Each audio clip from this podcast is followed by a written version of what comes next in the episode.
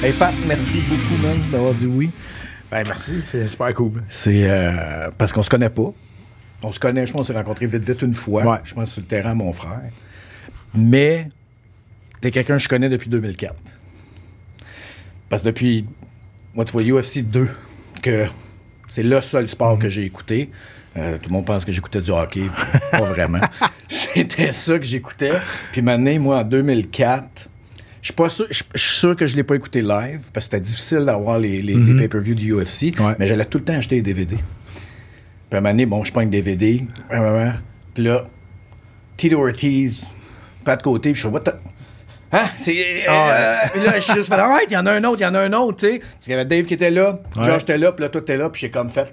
Mais là, il faut que tu m'expliques, puis sûrement que tu l'as expliqué euh, 40 millions de fois, comment t'es passé de TKO, là, à te battre contre Tito? Euh, tu sais, là, t'es pas, euh, t'es pas rentré comme, OK, on va te. Ben non, te mais-. Euh, Tu raison, je l'ai compté des milliers de fois cette histoire-là, mais c'est la, c'est la meilleure décision que j'ai prise de ma vie d'avoir accepté ce combat-là. Puis c'est pour ça que j'ai tout ce que j'ai aujourd'hui. C'est pour ça qu'on se parle aujourd'hui. Parce que, puis c'est pour ça que, je parle que des opportunités, la chance, ça n'existe pas, puis les opportunités, ça existe. Puis dans les conférences, je finis tout le temps avec cette histoire-là de Distortis parce que. euh, tu sais, le monde, il me dit, t'es, tu sais, t'es chanceux, peut-être, qu'est-ce que t'as aujourd'hui, aujourd'hui, mais le 22 octobre, de, le 22 octobre 2004, toi, t'aurais-tu dit oui à affronter Tito Ortiz à 4 jours d'avis? Je pense pas. Fait que c'est la décision qui a tout changé ma vie. Dans le fond, J'étais champion canadien avec TKO. Euh, puis ça allait super bien. J'étais invaincu. J'avais, j'avais un gros ratio de, de KO aussi. Puis à l'UFC 50, j'étais supposé me battre sur la pré-carte contre un gars qui s'appelle Marvin Eastman. Puis, euh, qui était pas rien non plus. Non, non, qui était, qui était pas là, rien là, non si plus. vous connaissez pas les noms, là, là, vous faites pause à chaque fois. Vous allez checker les, chaque gars qu'on va nommer. Exact. Parce que des fois, avec le temps, oh, c'est. Non, non, non, non, non. Puis- Marvin Eastman, bête. Puis c'était, oh shit. Puis il faut dire que c'était avant USCDA aussi. il y avait beaucoup de boss sur le corps, c'est pas de maladie. Fait que, euh, fait que c'est contre Marvin Eastman, qui était un, un gros lutteur, qui était un gros bonhomme, tu sais, sur le juice à, à côté.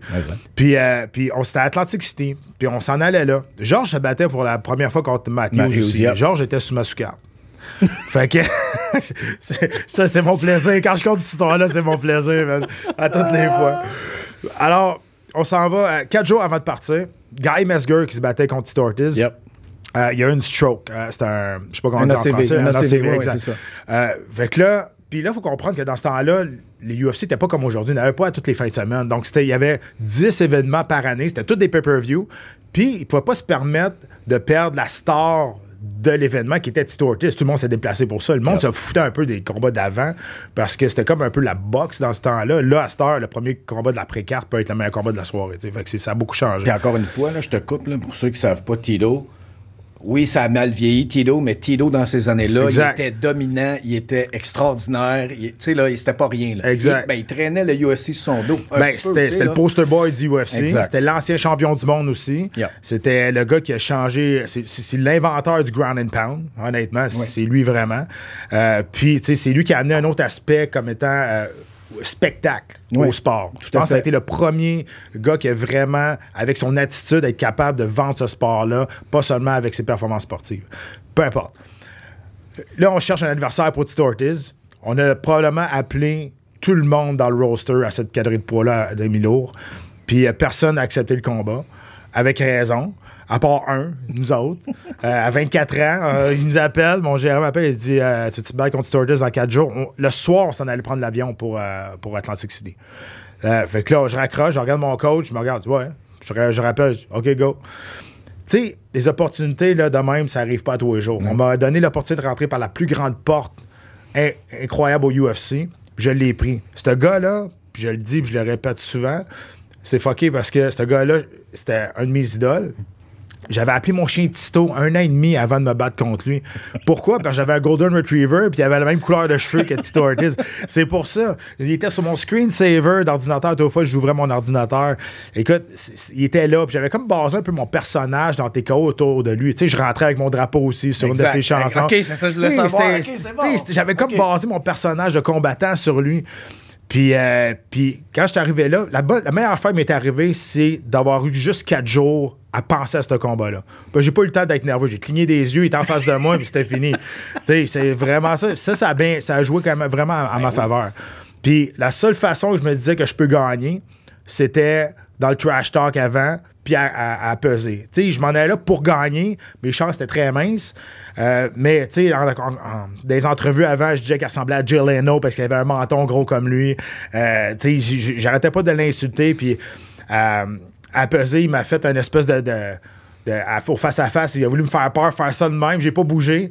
Puis là, quand je suis revenu m'asseoir, mon coach il disait Hey, c'est malade, t'as pas bougé, t'as gagné la première manche. J'ai dit, Bro, j'ai failli pisser dans mes culottes. J'ai pas bougé parce qu'il m'a surpris. Pour vrai, c'est exactement ça. J'ai figé vers raide. Fait que ça a bien passé, mais en dedans de moi, j'ai fait Ah, sacrement, ça va pas bien. Puis, ce qui est arrivé, ben, la meilleure fois qui m'est arrivé dans ma vie, c'est d'échouer, c'est de perdre ce combat-là. Pourquoi? Parce que moi, j'étais un nobody. Là. On m'appelait, le- après ce combat-là, on m'appelait le, le Fat Canadian. Parce que j'étais gras, mais j'étais bon. Ah ouais, c'était ah pour ça.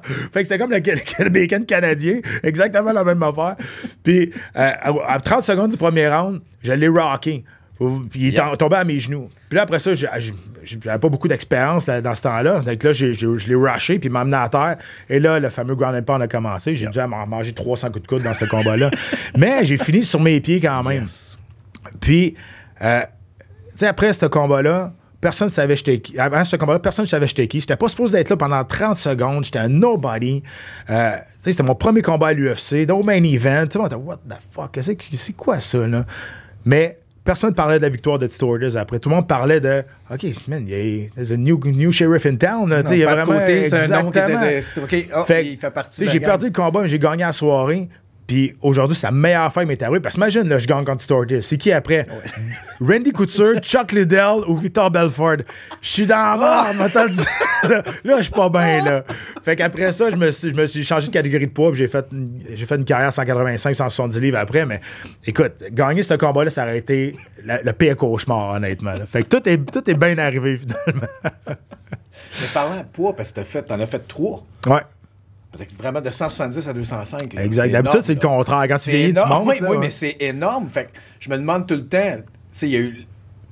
Il y a eu Rumble que c'est- comme c'était un, dés- un désastre Ouais. d'être si mince. Puis après ça, il était tellement dominant à 205. Fait que toi, comment tu t'es senti dans ces. Tu sais, comme. Tantôt, on parlait, après ça, félicitations, euh, gagnant des ADCC en fin de semaine. Yeah, ça a bien été. Ben oui, fait que ça, je voulais pas. euh, mais là, t'as juste dit, ah, je suis allé à mon poids naturel, tu sais. Fait que toi, dans ta carrière, là, disons, là, ton poids naturel, où, où t'étais vraiment bien, y en avait-tu un ou c'était comme pas. euh, Ben, tu sais, j'ai eu vraiment, quand j'ai descendu à 100 170 livres, j'ai donné une deuxième vie à ma carrière, honnêtement, puis ça a super bien été. Puis, puis le monde me disait, t'aurais peut-être dû faire ça avant. Ouais, mais Je me raison, je me suis battu pour le championnat du monde à 185 livres. Je pense que j'ai une, bonne- run pareil. C'est juste qu'avec. Maintenant, avec les, les, les, euh, les connaissances d'alimentation, de, déshydratation, de réhydratation, les gars sont énormes. là. Avant, là, dans le 10 ans, c'était les, Milo, les 205 livres qui étaient des géants. Aujourd'hui, c'est les 185 livres. Tu Yeah. regardes des gars comme Yoel Romero, des gars comme Paulo Costa. Regarde juste Pereira. C'est euh, Pereira. Quand, quand tu le vois C'est après, des- il c'est est des, énorme. C'est des monstres, tu sais. Puis je vais tout le temps me souvenir. Euh, je sais plus c'est quel l'UFC, mais l'UFC 158, je pense 154 à Montréal ici. Je me suis battu contre un gars qui s'appelait Alessio Sakara. Mon dernier combat à 185 livres. Puis on était les deux à 185 à peser la veille. Puis je savais qu'il était plus gros physiquement que moi. Là. Euh, mais le lendemain, je suis rentré dans l'octogone. Dit, Chris, c'est son frère. c'est pas lui, certain. Voyons donc. Il avait doublé. Je dis, OK. J'ai gagné le combat pareil. Mais après ça, j'ai dit, OK, c'est moi qui vais faire cette, euh, impression-là. Puis, tu sais, je me bat, tu sais, je, me, pesais à 170. Puis le lendemain, je rentrais dans l'octogone à 190, 192. Fait que, tu sais, j'avais, j'avais un gabarit qui était, qui était plus gros aussi. Il y en a qui vont dire, c'est de la triche, c'est Non, pas. les règles sont là. Ça, ça, Mais- je- ça, je m'en mais- fous. Si les règles, c'est ça, puis tu arrives à, jouer à l'intérieur, jouer à l'intérieur, pourquoi tu le ferais pas, tu sais? Ben, c'est ça. Puis, tu sais, il y a une raison pourquoi que c'est la pesée est 24 heures d'avance. De un, c'est un gros show. Mais de deux, c'est pour donner la chance aux combattants de se réhydrater. Ben Là, ils vont dire, ouais, mais ils ont juste à pas se réhydrater si la pesée est deux heures avant. Il y en a qui vont le faire pareil. Exact. Fait que c'est, pour donner une chance aux, aux combattants d'arriver euh, en pleine forme. Mais t'aurais-tu aimé mieux aussi avoir. ben, en tout cas, moi, j'aurais beaucoup aimé avoir plus de catégories de poids? Ou toi, Ouais. non, ou toi, t'as fait comme. Parce que j'ai jamais compris que, OK, 145, euh, 140, 145, 150, puis après ça, whoop, C'est 155, 15 puis là, Ouais. de 170 à 185, whoop, 185 à 205, je fais. Il y en a qui sont, qui sont pognés dans le. T'as raison. Qui sont un peu petits. Non, mais je ne sais pas, tu sais, je sais qu'ils en voulaient pas. Ben, il y a eu pas, beaucoup de débats là-dessus. Le problème, c'est le, le bassin. C'est le bassin de combattants élites pour faire des nouvelles catégories. On a fait des. Tu sais, les 125 livres à l'UFC, ça a failli disparaître à un moment donné. Yep. là. puis à un moment donné, les 125 livres sont, se sont regardés. Ils disaient, Hey, on donne-tu un bon show? Puis là, aujourd'hui, c'est une des meilleures catégories. Mais il y a des catégories qui sont. Les poids lourds, l'UFC, ça a été longtemps la pire catégorie au monde, là, honnêtement. Il n'y avait pas du grand talent. À heure, la nouvelle génération arrive. C'est des gars qui sont en shape, ils n'ont pas juste une claque. tu sais, sont, légers aussi, puis sont capables de, de faire 5 rondes, tu sais, pas juste tourner en rond. Fait que le sport a bien, bien évolué, tu comprends? Mais c'est vrai que, tu sais, 15 livres de différence entre chaque catégorie de poids, c'est énorme. Puis je te dirais, la plus grosse différence maintenant, c'est les 170 à 185. Les 185 livres, c'est des, c'est des géants, c'est des monstres. là. Parce que personne n'a pas 205. Là, John Jones a monté, mais. Fait que là, toi, un, t'es-tu. Ça, j'étais pas sûr, mais je, je pense que oui. T'es le Canadien qui a le plus de combats dans le UFC ou t'es le Ouais. Québécois qui en a le plus? Non, c'est ça que. je, je suis le Canadien si on compte les deux combats que j'ai faits dans l'Ultimate Fighter la Ouais. quatrième saison. Donc, si tu comptes ces combats-là, OK, qui est. Hey, je les ai fait combats, pareil, je les ai fait. sous la, bannière de l'UFC. Exact. Moi, j'ai compte, en tout cas. Donc, avec ces deux combats-là, j'ai un combat de plus que Georges. Donc, j'y tiens à ce combat-là, tu comprends? Mais sinon, tu sais, j'ai fait, j'ai fait une carrière de 12 ans à l'UFC, ce qui est, qui est quand même très, très long. Ben, je pense qu'on oublie Ouais. à quel point t'as été là pour une longue run. Là. Ouais. Puis tu sais, puis t'as été, euh, je cherche le mot français, là, relevant, où, t'étais, t'étais là. T'étais Mhm. pas juste comme un, un remplisseur. Là. Puis ben, même si tu l'étais, une fois que t'es là, moi, c'est comme quand t'es pro, t'es pro. Ah, exact. On Puis, tu oublie, on oublie le step que ça prend de, tu sais, le faire. ah, Non, non, euh, je suis avec les meilleurs au monde, là, Ouais. constamment. Puis honnêtement, je pense, tu sais, dans toute ma carrière à l'UFC, j'ai fait un mauvais combat. Euh, contre, contre Tom Lawler à l'UFC 121. Ils m'ont sacré dehors après aussi. Mais, mais ce combat-là, ça a été horrible. Ça a été, je te dirais, là, sur mes 21 combats, euh, 20 22 combats à l'UFC, c'est le seul que je peux dire que j'ai j'ai vra- ça a vraiment, ça a vraiment pas bien été. Puis pas que j'ai choqué, mais j'étais pas dedans. Tu sais, Cowboy Cerrone, je- oui, c'est vrai, je me suis fait euh, faire plier les genoux une couple de fois, mais, j'étais là pareil. Mentalement, j'étais là. Ça marchait pas comme je voulais, mais it is what it is. Mais je te dirais juste un combat que je te dis que je suis pas bien bien fier de celui-là. là. Puis ça, c'est. Parce que moi, je me souviens aussi quand tu t'es fait dropper sa tête par Belcher euh, à Montréal, Ouais. c'était tellement. euh, c'était poche. Ah Ça, ouais. j'avoue. Non, mais dans le sens, c'était poche parce qu'il y avait comme un. C'était comme, hey, OK, attends, là, ça marche-tu, ça marche pas, ça, ça marche pas, puis c'est. Pas après, ah, ben, c'est fini, Ouais. c'est correct, puis c'est une défaite, puis tu fais. OK, mais qu'est-ce qu'on fait là? OK, fait qu'on peut le faire. On peut faire, on fait des marteaux pilons à tout le monde. Parce qu'ils on m'ont dit, ils m'ont dit que j'avais levé ma tête puis ils m'avaient pas envoyé sur le dessus de la tête, mais sur le front. Mais le pire là-dedans, c'est pas ça. Le pire là-dedans, là, c'est que il m'a choqué après. Ouais. Puis lui, il a un méchant tatoulette de Johnny Oui, Cash sur le bras. Ben oui, Johnny Cash. Johnny Cash, il me donne un bec et ça joue. Je suis comme ça de même, puis Johnny Cash, il est là, puis il me donne un bec. Ça, c'est la pire photo qui existe. Johnny Cash, lettre, qui me donne un bec, puis je suis en train de plus, ma- de plus respirer, je manque d'air. C'est ça le pire. Ouais, ça pourrait être des bons t-shirts. Ah ouais. quand euh, toi, t'as pris ta retraite, euh, ça a été. Parce que de la manière que je sais pas, de, de ce que j'ai lu, de, de ce que j'en comprends, c'est pas quelque chose que tu as parlé longtemps avec tout le monde. À personne. Fait que c'est vraiment juste toi qui. Ouais. Tu l'as-tu appréhendé un petit peu avant ou Ah c'était vraiment tout de suite après le combat, tu as fait. Non, non. J'ai pas, j'ai pas pris ça sur le coup de la. de- même si j'avais gagné mon dernier combat, je prenais ma retraite pareil. J'avais décidé ça deux, deux mois d'avance. Il y avait juste mon coach Fabio qui le savait. Je voulais pas que. Tu sais, je voulais être égoïste là-dedans. Puis, euh, tu sais, même, ça se passait à Buffalo. Puis d'habitude, ma femme venait tout le temps avec moi. Je dis, on s'en va à Buffalo. C'est pas sûr tu bien du fun là-bas. Là. Fait que, tu restais à la maison. Puis, en même temps, c'était bien correct euh, de même. Puis, euh, puis tu sais, quand je l'ai annoncé, tout le monde était chez nous. On écoutait ça sur l'écran géant. Puis, tout le monde est resté saisi. Puis, même ma femme. Tu sais, on s'en était déjà parlé, mais la décision n'était pas prise. Puis pourquoi je l'ai fait, euh, j'ai juste pensé à moi là-dedans, ben, je me suis dit, tu sais, dans les 15 dernières années, j'ai fait tellement de sacrifices pour me rendre là. Donc, tous les derniers moments que je vais vivre, la dernière coupe de poids, la dernière entrée vers l'octogone, la dernière fois que Bruce Buffer écrit mon nom, que je donne un fist pump, la dernière, toutes ces dernières affaires-là, je voulais pas que personne partage ça avec moi. Je voulais que ça soit, je- je- ça soit vraiment ça. Puis je pense, j'ai fait, ben, pas je pense, j'ai fait la bonne affaire. Tout le monde a compris ça. Ma femme, elle m'a, pris dans ses bras. Elle a dit, t'as vraiment fait la bonne affaire, pour vrai.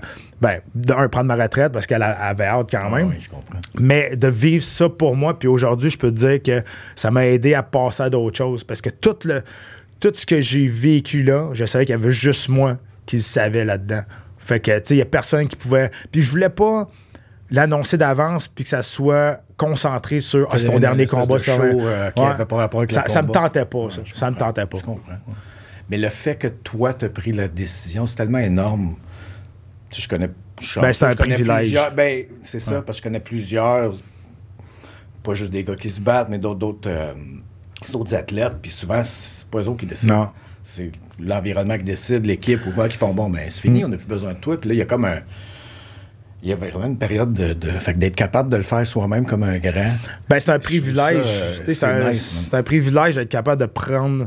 De, de me retirer sous mes propres termes. Tu sais, J'avais déjà encore un contrat. Je savais qu'il me restait peut-être deux, trois bons combats dans le corps, tu sais, mais à quel prix? Puis je te dirais, le combat contre Cerrone, ça a été un combat pivot pour moi. C'était comme, OK, je, je le bats, je suis reparti sur un autre title run ou je le bats pas, puis OK, je- là, on, on vient de faire un méchant pas en arrière.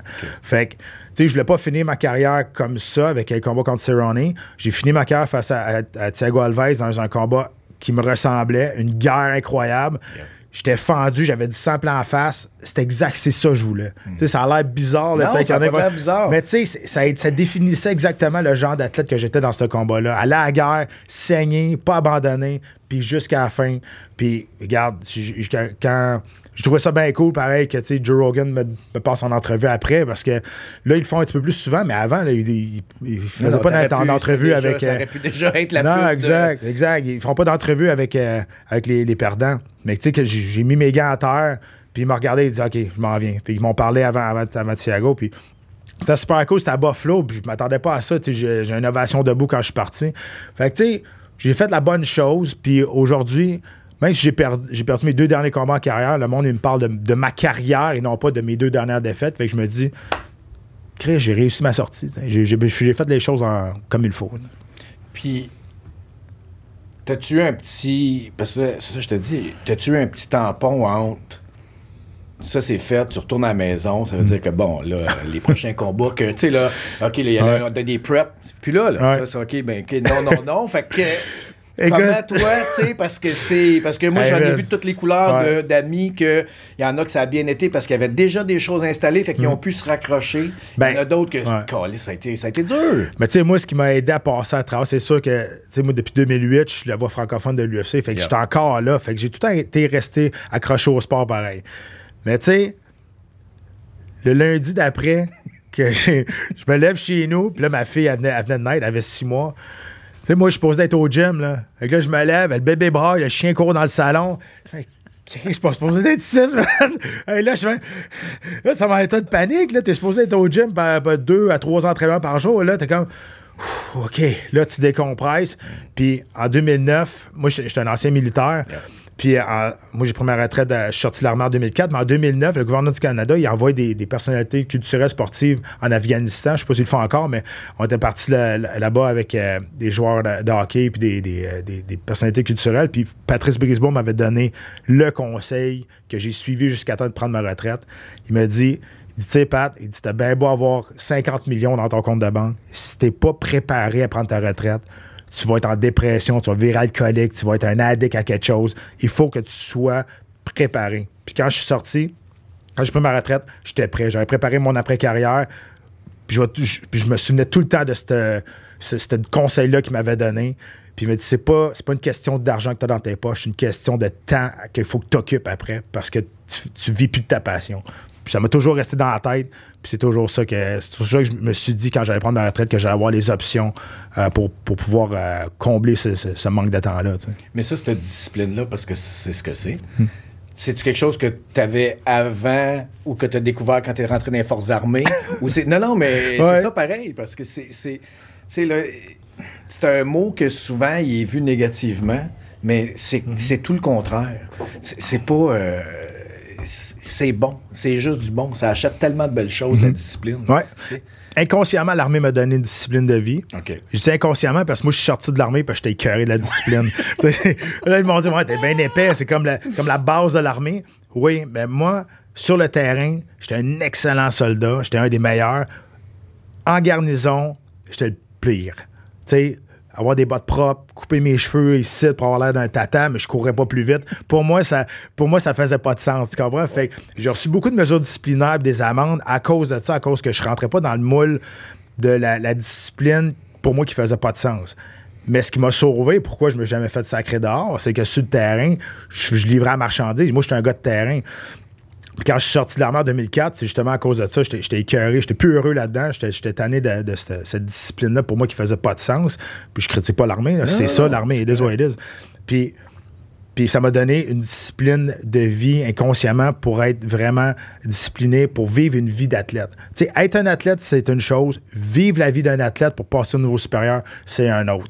Puis tu sais, ça, je parle de, de sacrifice. Je parle de... de- de- tu sais, tu te prépares pour un combat. Je vais parler de mon sport, mais tu te prépares pour un combat.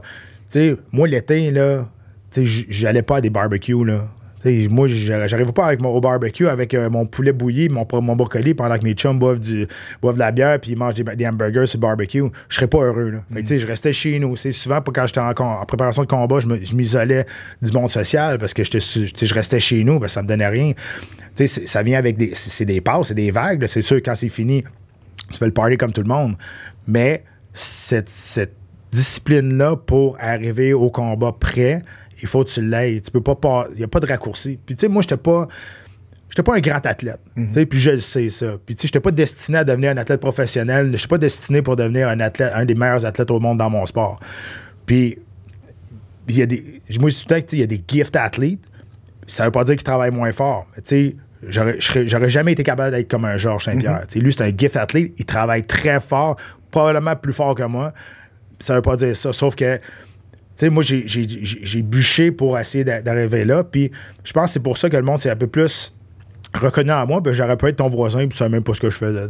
Fait que tu sais, si j'étais pas, j'étais pas le plus shapé, j'étais pas le meilleur non plus, je me débrouillais dans tout, mais j'avais une tête de cochon puis un cœur gros de même au travail, puis il y a du monde qui ont bien plus de talent que moi, qui se battront jamais pour le championnat du monde, mais moi je l'ai fait. Fait que ça, les personnes peuvent me l'enlever. tu sais. Non, non.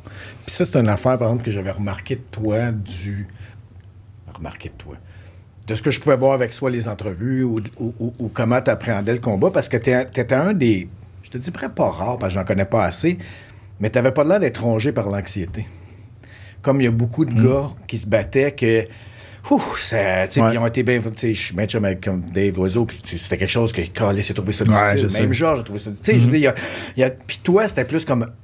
Alright, enfin, là, j'arrive à me battre tout le temps que je viens. Puis, je sais pas, c'était un mindset que c'est juste que toi, c'était comme ça. Mais c'était. J'étais comme Ah! C'est-tu quelque chose que toi, il a fallu que tu deals avec ou en Ben, gros, c'était comme. Tu sais, tu sais, c'est- il y en a qui vont dire, ouais, t'as fait de l'armée, c'est sûr, ça t'a bâti. Moi, j'ai appris une phrase dans ma vie qui a tout changé, professionnel et personnel, c'est contrôler le contrôlable. Fait que, tu sais, moi, je trichais pas dans mon entraînement, je trichais pas dans mon, dans mon alimentation. J'arrivais comme la, meilleure version de moi-même. Tu sais, quand tu as un doute dans la tête, c'est parce que tu as, fait quelque chose de pas correct. Quand tu es stressé, c'est parce que tu un doute dans la tête. Mais moi, j'arrivais le soir du combat, puis je me disais, regarde, si Mba ce soir-là était meilleur que moi, mais je m'arrangeais pour pas avoir de culpabilité envers peut-être les, les- les raccourcis que j'avais pris dans mon, dans mon training. préparation avec à ma préparation, exactement. Mais la journée du combat, avant de partir pour l'arena ou pour le, le, le- le casino, vers 3h30, tu t'aperçois que tu vas pas cueillir des fraises. là. Tu te dis, Ah, calvaire, OK. je vais en recevoir. Je nous autres, on est bien généreux, les combattants, on aime bien mieux donner qu'à recevoir, mais, mais c'est ça. Mais rendu, moi, pour moi, le, vestiaire, ça a tout temps été mon happy place. Aussitôt que j'arrivais dans le vestiaire, j'étais comme. Plus de pression, j'avais du fun, je parlais avec tout le monde, puis on avait, on avait bien du fun. Tu sais, ça, j'étais- j'avais Fabio dans mon coin, mais j'avais Howard Grant aussi. Tu sais, Puis Howard Grant, je sais pas si vous le connaissez, mais c'est le gars le plus drôle que j'ai vu de toute ma vie. Puis lui, il faisait tomber le stress, là, Ok. incroyable. Puis tu sais, c'était juste le fun. C'est Fait que ça, c'est ça qui était qui savent cool. pas, aller googler les frères Grant. Ah ouais. Ils sont à Montréal en plus. Mais c'est surtout Howard. Howard, c'est- c'est- c'est- il, est, fantastique pour vrai. là. Puis tu sais, voyager avec lui, c'était tellement. euh, c'était il- c'était tellement facile d'avoir la tête vide avec lui parce qu'il parlait de, de tout sauf du combat. Puis tu sais, on, on est- on était capable de juste de, de- de parler d'autres choses. Puis quand c'était le temps d'aller dans le combat, ben, OK, là, c'est correct. Fait que, tu sais, il faut que tu trouves un bon entourage. Je pense que ça a été ma. Ça a été une de mes plus grandes forces aussi, c'est d'avoir un bon entourage. Euh, quand ça allait bien, c'est facile d'avoir un bon entourage. Quand ça va mal, tu t'aperçois qui qui reste. Puis je pense que ça, c'est, ça a été une, une des plus belles qualités en tant qu'athlète.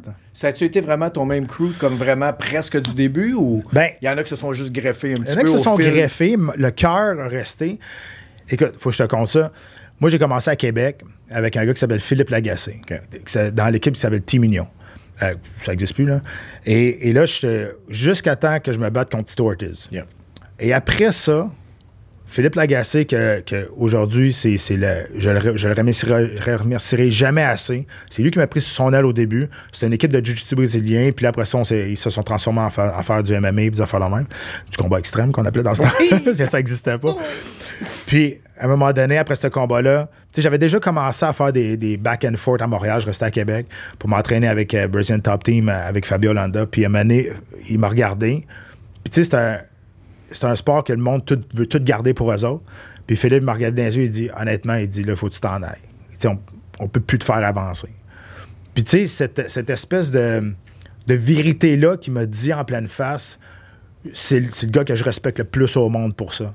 Tu c'est à cause de lui que j'ai été capable de monter ma game puis de, de- de me battre pour- après ça pour le championnat du monde. Il a été honnête avec moi à place de vouloir garder le succès pour lui. Parce qu'il dit Hey, c'est moi qui t'ai monté, c'est moi qui t'ai rendu au UFC. Il m'a regardé dans les yeux. Puis il voulait vraiment la meilleure affaire pour moi. Pour toi. Fait qu'il dit, là, il faut que tu sacs ton camp. Il dit, reviens plus ça. Je calvaire. OK?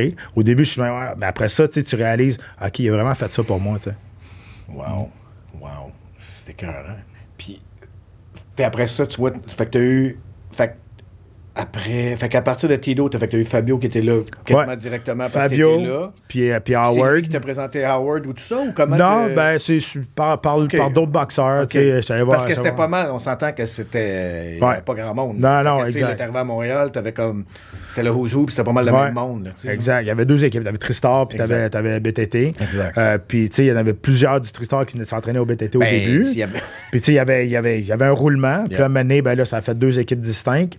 Euh, puis, il y a une certaine politique là-dedans. Ouais, Ben, temps, Moi, j'ai ouais. jamais été là-dedans. Moi, je peux aller. Moi, ce que je peux dire, je peux aller m'entraîner n'importe où dans le monde, puis je vais me faire accueillir parce que j'ai tout le temps été franc avec tout le monde. Yeah. J'ai tout le temps à- dans pleine face ce que je, que je pensais. Puis, tu sais, j'ai un super gros respect envers Firaz, avec tous les gars du Tristar, avec tout ce qu'ils ont accompli. Puis j'ai un respect pour tout le monde qui, qui s'entraîne pour ce, pour ce sport-là. Mais ça a été Fabio puis, puis Howard. Puis après ça, ben, il y a eu quelques coachs de Muay Thai qui se sont greffés là-dedans.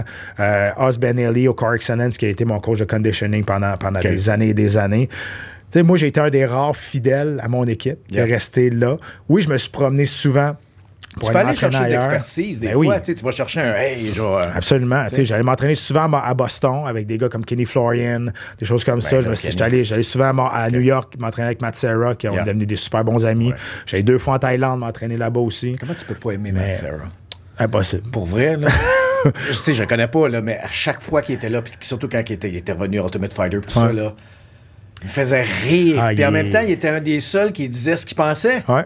Peu Ouais. importe, que Hughes passait, puis t'es comme, ah, c'est non, Chris, arrête de. Puis pas un front, pas. euh, Non. je- Non, c'était vraiment lui. Puis après ça, il pouvait faire une joke pour rire. J'étais comme, comment tu peux? Ah non, il est fantastique, pour vrai. Puis c'est un vrai euh, New Yorker. Ouais. tu sais, C'est un vrai. Puis il est loud, il parle fort, puis il a une grosse personnalité. Puis c'est ça. Puis tu sais, si. Tu sais, si, s'il t'aime pas, il va te le dire. Là. Mais après ça, il va te le dire. Après ça, c'est cool. Ouais, c'est cool, man. Après ça, si toi, ça t'appartient si t'es fâché après moi. C'est exactement ça qu'il pense. Je vais te dire que t'es un mange-marde. Si t'es fâché après moi, ça t'appartient. Après ça, c'est cool. On peut faire d'autres choses. Fait que c'est exactement ça, Matt Serra. c'est nice. ton premier. Ok, là, faut que tu me parles de ton, ton premier. euh, ta première carte que tu étais commentateur Ouais. à RDS. Là, y en avait-tu un petit peu plus d'anxiété? T'étais-tu un petit peu plus nerveux? Écoute, ou... Le premier, le premier qu'on a fait, c'est le, le- le 19 avril 2000. Parce que c'est live, tu sais, c'est pas. Ouais. Puis en plus, on était sur place. Sur place, c'est beaucoup plus facile. Quand t'as pas d'expérience, parce que t'as- La foule est là. la foule est là, t'es dedans. puis-. Fait que là, euh, moi, j'étais supposé faire ça avec Jean-Paul Père au début. Yes. Mais c'était un show de, de 6-7 heures quand même. Fait que là, Jean-Paul, il a dit à son fils, Jean-Paul fils, Oui. euh, il disait, je serais pas jamais capable de faire ça. Puis il y a eu ce job-là par la bande. Je suis content. Fait, Jean-Paul, puis moi, on est rendu de même. Tu sais, il m'a le défendre jusqu'à la mort. Jean-Paul, Yes. c'est mon body. Puis c'était le premier, c'est l'UFC 83, quand la première fois que l'UFC est venu ici. Puis c'est drôle de dire ça parce que je pense que c'est là un an ou, ou deux, on a réécouté euh, deux, trois combats qu'on a fait de ça. C'est le bordel. là. Ouais, on ouais. se parle un par-dessus l'autre. Puis là, là, là, là, là. Puis là, quand Georges gagne, puis moi, sur place, je suis incapable de m'asseoir. Je suis pas capable. À toutes les fois qu'on était sur place, là, on, on y va plus sur place, là, mais on y était souvent avant que TVA Sport pogne, la- pogne les droits. Après ça, c'était les RDS. Yeah. Mais on a voyagé souvent. On voyage tout le temps quand Georges se battait aussi. Je suis bien de la misère à ma sphère. Fait que, tu sais, moi, j'étais un fan de En ce sport-là. Ah ouais. là, toute, la soirée, là. Je m'assis. J'ai bien de la misère. Puis, tu sais, sur place, c'est- facile d'être dedans. là. Tu sais, quand t'as pas d'expérience en studio, faut peut-être de l'imagination, là, beaucoup, là, tu sais. Mais, euh, mais, mais avec ça, tu sais, j'ai tout le temps dit que j'étais un fan de ce sport-là avant. Je l'ai été, évidemment, quand je l'ai fait, puis je le suis encore. Je pense que ça, se transparaît l'écran, ça transperce l'écran quand, quand je le fais. J'aime ce sport-là. Je l'ai tatoué, pas juste à cause des cicatrices, mais je l'ai tatoué sur le corps. c'est- J'aime ce sport-là fondamentalement. J'aime les athlètes, j'aime, voir comment le sport évolue. Puis à Star, Jean-Paul puis moi, ça fait 15 ans qu'on travaille ensemble euh, cette année. On est comme un vieux couple qui s'est jamais chicané. Puis on a notre, on a notre euh, tellement notre pacing parfait maintenant, ce qui fait que c'est, on n'a même plus besoin de se regarder. On sait exactement nos, tons de voix, puis affaires de même. Puis pendant ces années-là, au début, moi, je voulais être bon là-dedans. Je, conna- je connaissais ma matière, mais évidemment, j'appelle ça des mots sécurité, des affaires de même. Fait que, tu sais, je prendre des cours de diction, je prendre des, des, des cours vraiment de, de, de médias pour mieux parler devant la caméra. Puis ça a donné ça, ça a donné ça. Puis aujourd'hui, ben, je suis super content d'avoir fait ça. Ben, j'ai été capable de, de trouver ma façon de vulgariser ce sport-là pour pas prendre le monde pour des épais, ceux qui connaissent ça, puis pas Ouais. prendre, puis pas être trop vite pour le monde qui connaissent pas ça. Fait que je pense que j'ai trouvé le juste milieu. C'est ça, au début. Je me souviens, puis tu sais, je- Jean-Paul, je t'ai rencontré un paquet de fois juste comme ça, mais au début, j'étais comme. Non, non, non, non. Puis là, j'écoutais, non, Jean-Paul, non, voyons, Chris, connais rien, non. Puis là, il ramenait tout le temps ça à la boxe. C'est pas de la boxe, ça se dit, arrête. Ouais, mais là, c'est. Il va manger un coup de pied. Ça me faisait rire. J'étais là, tout hey. Donc, ça, c'était live. Quand t'as fait ton premier en studio, pas de foule, avec les caméramans puis la gang qui mange dans le fond. Ouais. Ça, c'était quoi? Ben, c'est tu sais, c'est sûr qu'il faut que tu te mettes beaucoup plus dedans. Mais moi, j'ai eu la chance d'avoir un maître à côté de moi. Tu sais, Jean-Paul, sais, tu fais la passe, là, il va te faire une 30 apprend. minutes de temps sans se, ré- sans se répéter. Bon, oui, il va parler de Rocky Marciano puis de la boxe de v'là 20, 55 ans, mais il n'y aura jamais de temps mort. Ouais, ouais. Fait que, tu sais, moi, j'ai eu, j'ai eu quelqu'un qui m'a appuyé, puis il m'a appris énormément pendant ces années-là.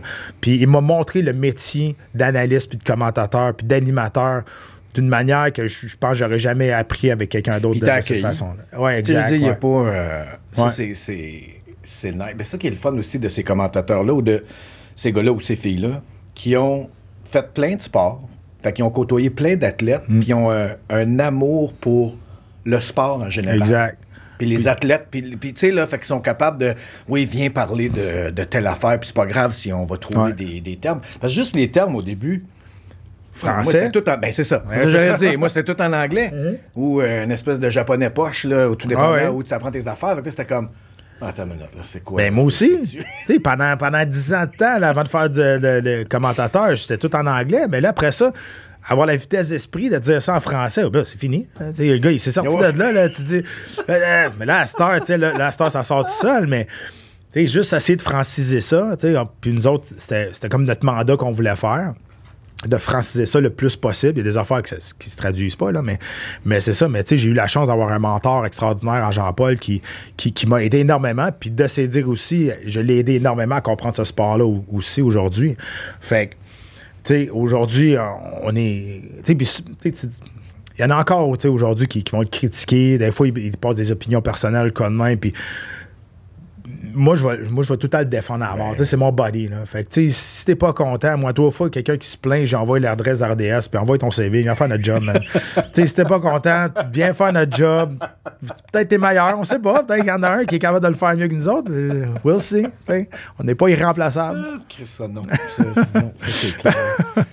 non. Puis, euh, on en parlait juste avant, là. Euh, parce que comme tu étais faire la compétition de, de ADCC, qui a Jiu-Jitsu, mm-hmm. euh, puis vraiment les, les tops des compétitions à faire, c'est que là, ça redevient légal au Québec. Oui. non, mais c'est ouais. niaiseux, mais c'est très toi qui me appris parce que j'ai pas. Euh, je savais même pas que c'était parce que c'était illégal. On s'entend, c'était illégal pendant des années. Fait qu'à chaque fois que nous, euh, dans peu importe les petites écoles, c'était Ah, ça serait le fun de faire ça. Fallait euh, faisait des petits smokers, comme on dit. On fermait les rideaux, on fermait les lumières, puis on faisait ça interne. ça dépendamment. illégal. Ou, bon, mais il faut aller en Ontario. Il faut aller euh, aux États, il faut aller ailleurs, puis t'as pas les sous pour faire ça. C'est juste amateur, puis c'est juste pour s'améliorer. Ouais, exact. Puis tu gagnes pas d'argent quand tu as une compétition de joue. Euh, L'affaire, c'est quoi aussi, c'est que pendant les dix dernières années, à cause qu'il y avait une plainte euh, d'une autre organisation qui avait une compétition de joue, euh, les, de jiu brésilien, la police est arrivée, puis là, ils ont interdit ça parce que y avait pas. C'était toléré, mais à cause qu'il n'y avait pas de fédération qui chapeautait les compétitions du jiu brésilien, à cause qu'il n'y avait pas de, fédération olympique non plus qui donnait le go à ça, ben c'était pas légal comme tel envers la loi. Là, finalement, avec des pressions de plusieurs groupes, euh, que je leur lève là, mon chapeau pour voir qu'ils ont, rencontré beaucoup de, monde au gouvernement. Ils ont rencontré des maires, ils sont allés vraiment haut au niveau du gouvernement, le ministre des Sports. Et finalement, trois semaines, un mois, bel article dans le journal qui est sorti. Puis oui, on a décriminalisé le jiu-jitsu brésilien. C'est comme décriminaliser un sport. Voyons, on se bat pas avec des chaises dans un ring de barbelé, là. On fait des prises de soumission, là, Colin. Fait que, tu sais, je trouve que ça donné, ça a une tâche à ce, sport-là qui est une communauté tellement serrée puis tellement le fun. Tu sais, on se donne pas de coups, là. Puis puis cette, cette communauté-là est vraiment amicale envers toutes les, les, même pas des adversaires, tous les, compatriotes qui, vont faire des compétitions un contre l'autre. Fait que, enfin, ici au Québec, ça a été. Maintenant, c'est revenu légal. Je peux pas croire que je dis ça, mais c'est revenu légal. Puis là, on va être capable de mettre des. revenir avec des gros événements ici au Québec sans, sans penser qu'on. Non, parce que c'est. Tu sais, comme tu dis, comme il n'y a pas de coût, sais, c'est un sport, en tout cas, quand on m'en parle ou tout ça, je, recommande tellement fortement aux gens. Puis, tu sais, vous avez des enfants, go, go, go, go, mm-hmm. go. Ils vont avoir du plaisir. Puis en plus, tu apprends. T'apprends des choses qui vont te servir toute ta vie, là, tu sais. Moi, je dis tout à l'heure la même chose. Il y a beaucoup de, il y a beaucoup de, de parents qui me demandent, tu sais, quel, quel art martial que je propose à leurs enfants. Moi, je vais tout le temps proposer des arts martiaux qui n'ont pas de coup en premier soit le judo, la lutte, euh, le, judo brésilien, au pire la gymnastique. Pourquoi que je dis ça? Parce que faut apprendre à comprendre ton corps en premier, comment il marche, pour après ça être capable de contrôler quelqu'un d'autre. Je pense que tu vas. Tu vas je, ne mets pas personne en dessous de l'autobus, OK? Mais je pense que tu vas développer beaucoup plus de confiance en toi quand tu regardes quelqu'un d'autre puis tu te dis Moi, je peux te contrôler à terre sans donner de coups, sans avoir accès à la violence comme telle avec des frappes que de péter une planche de bois. moi, ça, c'est mon opinion personnelle. tu comprends? Je comprends. que ça rapporte beaucoup à l'enseignant, au prof, au sensei, au n'importe comment tu l'appelles. Tu as des super bons gyms de jiu-jitsu, tu en as des super mauvais. Même chose pour le karaté, même chose pour la boxe. Faut que tu trouves la bonne place. Mais moi, je trouve que jusqu'à l'âge de 10, 12 ans, moi, j'envoie, tout le temps mes enfants faire du jiu-jitsu ou, du judo. Je le vois de la même manière que, disons, si bon, c'est très hockey, tu sais. Puis tu fais, ben, c'est pas pour rien qu'il n'y a pas de mise en échec euh, avant 10-12.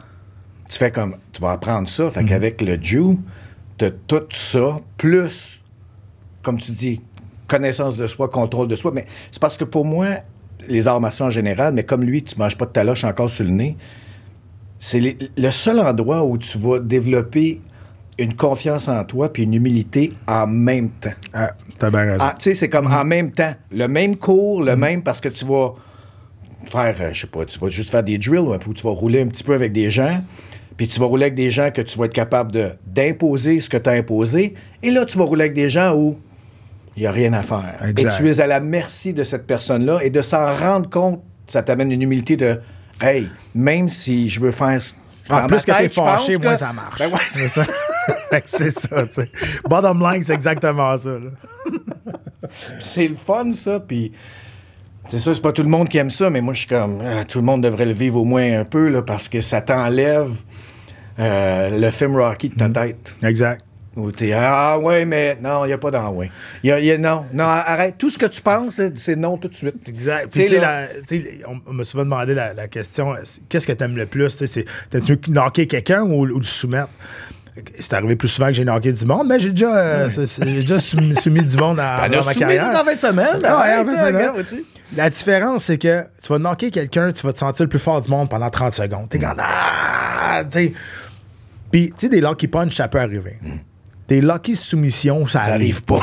Fait que, tu sais, ce qui est le fun dans ce jeu-là, c'était comme un jeu d'échecs. Tu te places tes pions jusqu'à temps d'arriver chez et mat, qui est la soumission. Puis quand tu pognes quelque chose, que tu as travaillé pour, puis que tu as fait un avancement, puis l'autre tape, il dit Ah, hey, good, tu m'as eu. Ben, tu sors de là, puis t'es comme. T'es fier pendant une semaine. Honnêtement, c'est comme, ah, c'est comme un, un sentiment de OK, I got it. Tu sais, je t'ai eu, t'as pas eu le choix d'abandonner parce que avec les techniques que je connaissais, j'ai réussi à te piéger à quelque part. Sans te faire mal. Exact. Juste comme aux échecs. Exactement la même affaire. Ou moi, tu, tu te donnes des missions. Moi, j'avais des. Aujourd'hui, c'est non. c'est non. ça marche pas tout le temps, mais c'est non. Moi, je veux passer de. à. Wow! Moi, cette fois, c'est trop. Fait que ça, ça, ça me fait rire, absolument. Mais pour après, après ça, avec le- les, les sports, où, euh, je veux dire, les. Les, euh, ouais, les, les, les, les- sports qui sont plus euh, de contact, mais ça peut venir après. Fait que- Ah parce oui. qu'il y en a que ça va être, que je sais, comme genre mon garçon, que moi, j'avais amené. Parce qu'on a dit, ah, secondaire, veut me battre, fait. Tu veux te battre? OK. Viens, on va aller à un endroit où, viens, mon chum, regarde. C'est fait pour ça. Et tout le monde est là pour ça. Puis tout le monde va vouloir que tu apprennes, puis que tu sais. Puis là, après, tu te rends compte que finalement, manger une tape sur le nez, tu fais Ah, c'est moins agréable que je pensais, tu sais. Ou, puis si t'aimes ça, tu fais Garde, t'es à la bonne place. Puis si t'aimes vraiment ça, à la place d'aller faire ça dans la rue, dans les bars, tout ça, tu gardes, tu le fais comme faut, là, tu peux faire une carrière là-dedans. Tu vas être payé à aller le faire. T'as raison, je pense, je pense pas. Tu sais, les arts martiaux en ont sauvé bien plus qu'ils en ont mis dans le trouble. là. Mais c'est- c'est très rare. Il y en a. Il va tout le temps. tu sais, On peut pas, euh, Ah, on peut pas contrôler tout le monde. Il va tout le temps avoir des tatas. Qu'est-ce que tu veux? Puis il y a des tatas qui vont savoir se battre. Mais la plupart du temps, après une couple d'années, le, le- le tata s'en va tranquillement parce que là, il y a une appréciation parce qu'il y en a tout le temps un qui va te ramasser. Puis c'est pas celui tout le monde connaît. Des fois, c'est juste le style vieux Krusty dans le gym qui est là depuis des années. Il veut pas faire de compétition, là, mais en même temps, lui, il est quand viens. Mais d'habitude, dans un gym, on a tout le temps un casseur. Oui, c'est ça, le Le casseur. fait que s'il y a quelqu'un qui arrive avec trop de trop de, de- trop d'attitude, qui veut faire son coquille de quoi de même, là, tu te retournes dans le casseur. Nous autres, c'est, Lee, Ben oui. évidemment. Vous connaissez pas, mais. Mais il va, que- il va, il s'en vient. Hein. Il va venir Ouais. faire un tour. Ben, il dit, on le regardait. Lee, euh, pense qu'il veut rouler. Puis, tu sais, il repartait avec moins de, moins de confiance. Pas pour l'humilier. Mais c'est un sport qui est très. euh, tu sais, l'humilité est très importante dans ce sport-là. Puis quand il y a eu un gros boom des arts martiaux mix, euh, à un moment donné, il y a eu beaucoup, beaucoup de bodybuilders qui sont venus à des, dans des cours de gym, euh, des cours de gym, des cours de jiu-jitsu au gym. Puis euh, eux autres, ils comprenaient pas. Tu sais, ils benchaient 600 livres. Puis là, tu mettais un gars de 150 livres de ceux autres, puis ils comprenaient pas qu'ils n'étaient pas capables de le lever. Fait que, tu sais, la, la- la technique, comment tu te places, tu sais, c'est sûr qu'on n'était pas capable de faire des clés de bras, mais on, checkait, on les choquait toute la gang, tu sais. fait que, ils comprenaient pas. Après 30 secondes, ils étaient brûlés raides parce qu'ils connaissaient pas de technique, ils faisaient juste essayer de bencher. Mais c'est ça, tu sais, euh, les- les- à un moment donné, la technique va toujours emporter sa force physique. Puis moi, ça, je, je le crois vraiment, vraiment, vraiment. Ben, c'est parce que sinon, ça n'aurait pas fonctionné. non. C'est ce que j'ai aimé des arts martiaux mixtes. On n'invente pas la conversation, mais que ça a pris toutes les. Encore une fois, moi non plus, je veux pas euh, dénigrer euh, des, des, des, des techniques ou des, ou des sports euh, en disant, bah, c'est. Mais. Tu sais, tu peux plus acheter une cassette qui dit là, je vais te montrer le coup fatal qui va faire que ton cœur va arrêter Ouais. avec, tu sais, toute cette marde-là, dans le fond, ça, au moins, ce que le MMA a fait, c'est que ça a fait, Ouais. bon, ben regarde, on va voir ce qui marche, ce qui marche pas. Il y a pas grand-chose qui marche. Ben, Tu sais, je l'affaire- dire, il y a- y, des, mais, mais il y, a des- il y a des- il y a des choses qui sont le fun à faire, puis c'est une discipline personnelle, puis tu fais du tai chi, puis ça, puis c'est complètement autre chose. Tu viendras pas faire avec ton maître de tai chi, dire comme bon, ben là, je vais aller gagner la ceinture en fin de semaine. Ça marchera Non. pas. Ben, tu sais, je pense que tous les arts martiaux sont bons. Ouais. Il y en a qui sont bons un contre l'autre.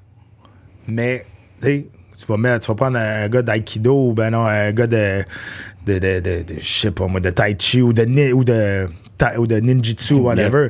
Tu vas mettre un lutteur devant lui, il aimera pas ça. Là.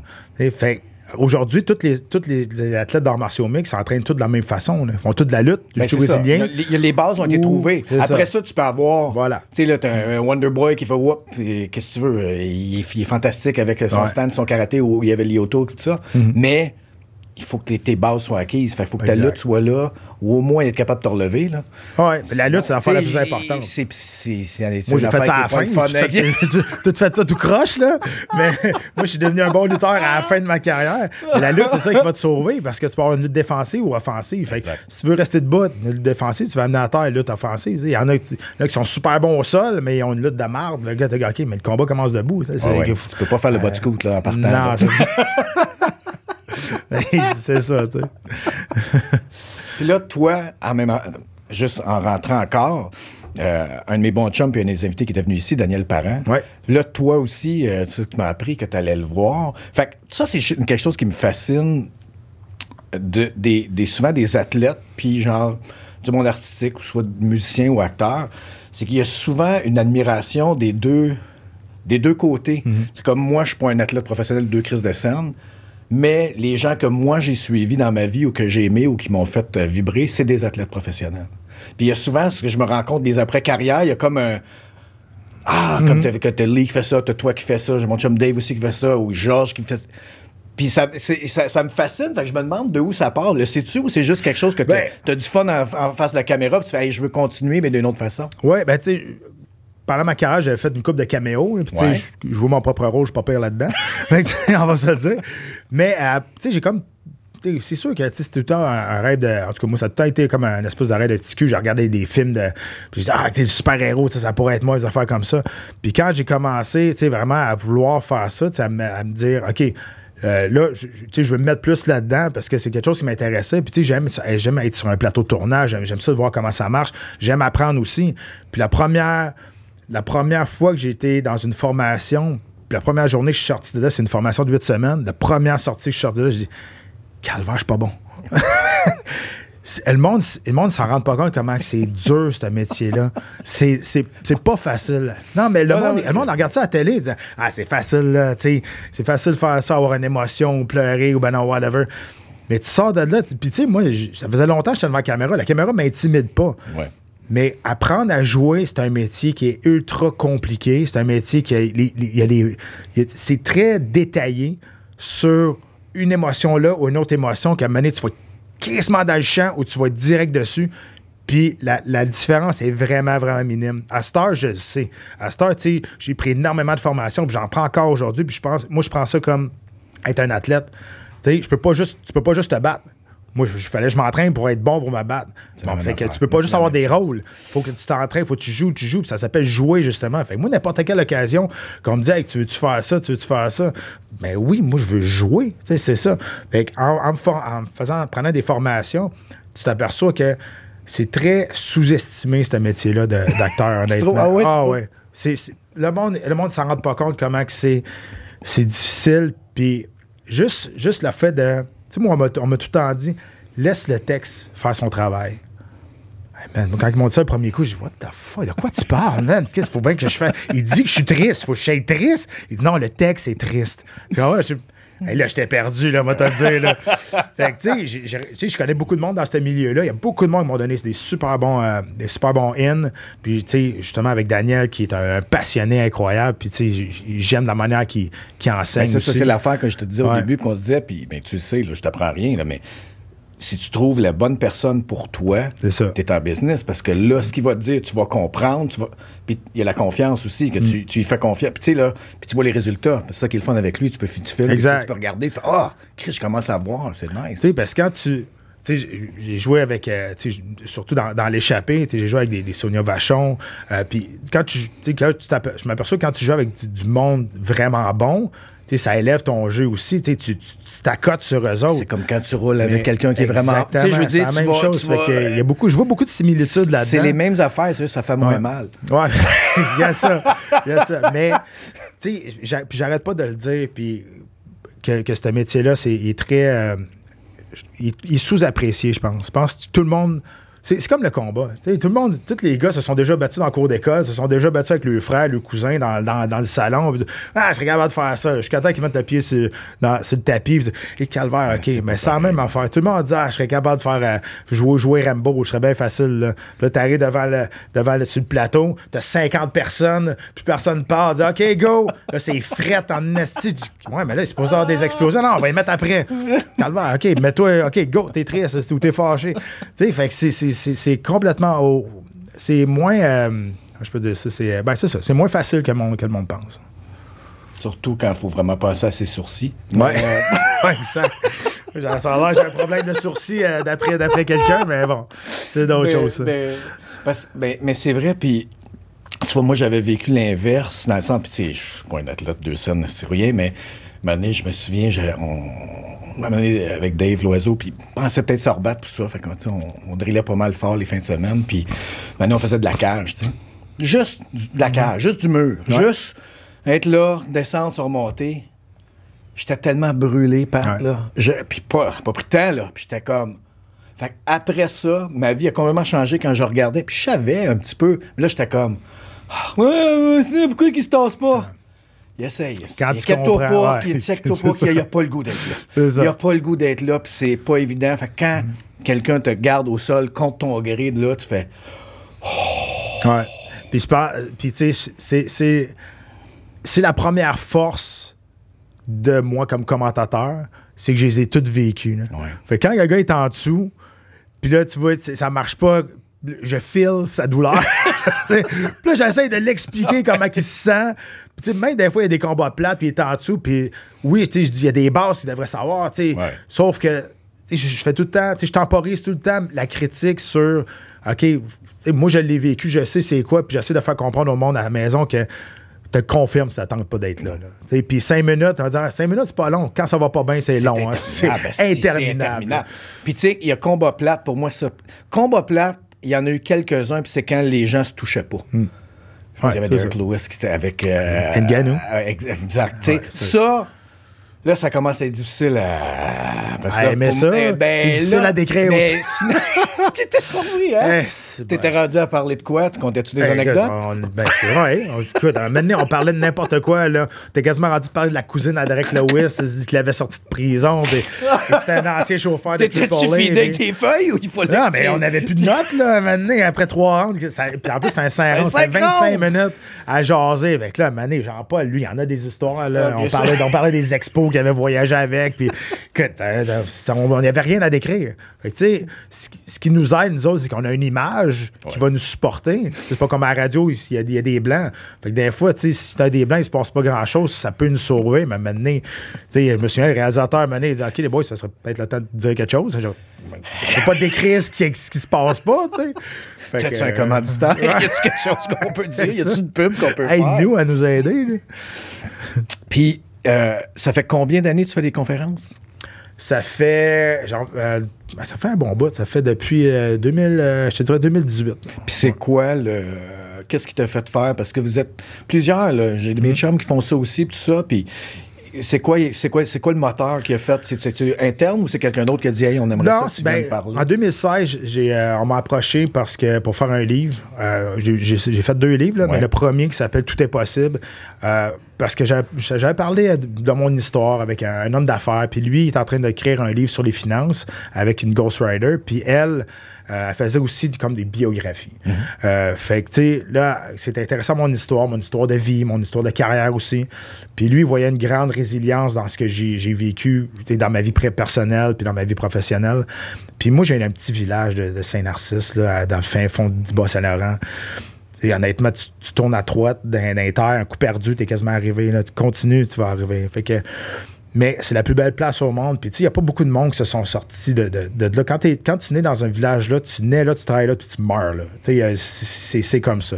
Mais moi, j'ai tout le temps été bien fier de représenter ce, village-là à travers la planète entière. Puis, j'ai vécu sous le seuil de la pauvreté avec ma mère qui était une monoparentale. J'étais un enfant, un enfant unique. Puis, ma mère était super courageuse. Puis, on n'a jamais accepté de se plaindre. On a toujours essayé de, que la, la journée de demain soit la meilleure qu'aujourd'hui. Puis, l'expression être né pour un petit pain, on n'a jamais adhéré à ça.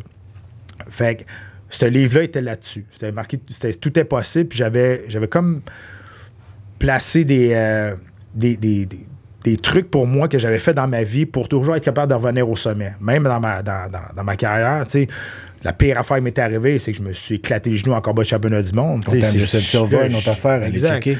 Sauf que là, tu sais, je me dis, t'es sérieux, là, dans le plus grand moment de ma carrière, mon corps me laisse tomber. Tu sais, ça m'a pris du temps avant de faire la paix avec ça, mais après ça, on m'a sacré dehors, je suis revenu à l'UFC, j'ai une grosse, euh, un gros comeback. Fait ça, c'est une autre affaire de résilience aussi. Fait que tout ça mis ensemble, j'ai bâti quelque chose de vraiment le fun euh, pour une conférence. Puis c'est basé sur mon livre, mais c'est basé là-dessus aussi. C'est une conférence qui s'appelle Tout est possible, puis ça, parle de résilience puis de motivation. Puis, tu sais, je, parle de. Dans cette conversation, je parle justement de contrôler le contrôlable. J'explique c'est quoi. J'explique, tu sais, comment c'est difficile. C'est difficile à, à mettre ça d'avant-plan. Mais un coup que tu l'as, tu es bien moins stressé. Je parle que c'est important d'être égoïste dans la vie, pas matériel, mais d'être moi. Au début, je, parle, je montre des, des photos de ce que je suis rendu, qu'est-ce que je faisais, puis je montre des photos de ma famille, de ma, fille, puis de mon gars, puis de ma femme. Je dis, eux autres, là, je tuerais pour eux autres. Mais la personne la plus importante dans ma vie, c'est pas eux autres, c'est moi. Là. Parce que si je suis pas bien avec moi, je peux pas être un bon père, je peux pas être un bon mari, je peux pas être un bon chum. Fait qu'il faut que je m'occupe avec moi, il faut que je sois égoïste envers moi-même. Fait que, tu sais, c'est une conférence là-dessus, puis tu sais, j'en fais beaucoup dans les corporatifs, j'en fais beaucoup euh, dans, dans les écoles aussi. Puis souvent, tu sais, c'est une conférence qui, qui, qui- qui va te dire les. qui est assez directe. Tu sais, quand je parle de. La chance, ça existe pas, faut que tu sois Ouais, mais t'es, t'es quelqu'un comme ça, parce que sinon, ça serait pas toi.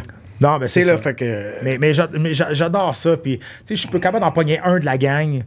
Ma job est faite. Puis, euh, d'habitude, ça, ça, passe, ça passe super bien. Puis, j'en fais peut-être une 10-15 par année. Puis, c'est- super cool. Puis, j'aime vraiment ça. Puis, elle est setée, là. tu sais. Fait que, j'arrive là, puis ça coule. Puis, dépendamment de la, de la clientèle qui est en avant avant moi, tu sais, je, je l'ai fait devant 150 coiffeuses au manoir Saint-Sauveur, il y a trois semaines. Fait que juste mon. Mes exemples vont changer, mais la ligne directrice, ça reste pareil. Puis en, en terminant, crème, ça fait déjà une heure, t'as- t'as- t'avais fait un, un- une espèce de, de- de combat euh, euh, amateur, ou pas amateur, mais c'est quoi? un- Caricatif. Euh, ouais, ouais. avec Hugo Girard. Ouais. Tu as fait attention. Ben, J'espère. Écoute, moi, dans ma tête, c'est une exhibition. Oui, mais toi, Lui- oui, mais toi, t'es un, c'est tout je ça, là. Toi, t'es un, toi, tu sais c'est quoi? Ouais. Tu fais comme, OK, je vais. Puis souvent, l'autre côté, euh, un Ben, peu de mais- feu. Mais c'était correct. Moi, je l'ai- je l'aime beaucoup. euh, Ah, il était Hugo, correct. Mais juste parce qu'il était ici a deux Ben semaines, hein, c'est juste pour ça. Mais c'était drôle, mais c'est parce que, tu sais, euh, c'est- c'est c'est une exhibition. Puis, Avec Hugo Girard. Pour Ouais, ceux, c'est c'était. Pat qu'on avait contre Hugo Girard. C'était puis pour. euh, ah, je- J'ai oublié l'organisme, la, la- fondation, là, mais c'était dans la- C'est pour, c'est pour le sport du, du monde, pour, du monde handicapé. Puis on avait ramassé quand même loin de 10 000 piastres pour, euh, pour cette fondation-là. Puis c'est- c'était vraiment cool. Puis euh, finalement, on a fait un combat de trois rounds. Euh, puis, tu sais, moi, je voulais donner un spectacle. là. Fait Ouais, dis, ah ouais, vas-y, varge. là. Puis je me, je me mettais dans les câbles, des câbles, puis tu sais, je tournais avec les coups. Puis je l'ai pogné deux, trois fois. Tu sais, solide. Puis là, je l'avais regardé, c'était correct. Mais. Mais moi, dans ma tête, c'est une exhibition. Fait qu'on allait s'amuser. Mais tu sais, après ça, tu oui, je roulais avec les coups. Mais après ça, je regardais les photos. À un moment donné, il y a une photo, tu vois, il s'élance. La veine à part du pouce, elle s'en va jusqu'à l'oreille ici. Il est de même. Puis tu vois qu'il veut me traverser, là. Mais, écoute, l'important, c'est que personne s'est fait mal. fait- Ouais, s'est ouais. fait mal puis on a je voulais savoir, parce que moi, c'était pas l'autre Ah ouais. qui me faisait peur. J'espère qu'il a pas fait mal. Parce, va finir là-dessus, mais c'est, euh, parce que tu parlais de Lee tantôt qui devient qui, qui est cascadeur Ouais. aussi. Puis, quand moi, j'ai à moins là, tu sais, je vieillis tout ça, mais des combats, des affaires, puis c'est OK, ouais, tu vas être tel acteur. Je, dis non, j'en veux pas de tes acteurs. Tu vas me donner un cascadeur. Parce que le cascadeur, ce qu'on fait en répète, ça va être exactement la Ouais, même affaire ça. quand je vais entendre action. L'acteur, quand on va répéter, il va entendre action. C'est ça. La veine, elle va partir de là. ah! C'est là que tout le monde se fait mal tout le temps. Ouais. Ben, j'imagine. tu je veux, tu veux que ça soit le plus réel possible. mais Oui, oui, mais en même temps, c'est pas réel. Mais, ouais, ça- C'est pas J'aime beaucoup John Wick, mais Ouais. il est no fucking way qui passe à travers 250 personnes par C'est film. juste Tom Cruise qui fait les siennes, c'est tout. là. Hey, un gros merci, Pat. Ben, je te remercie bien, Euh, Vraiment, là, je suis vraiment, vraiment content. Comme je te dis, ça fait des années que moi, je te connais, je te suis de loin. Là. Fait que j'étais vraiment content pour m'asseoir avec toi. Yes. Yeah, man. hey, merci.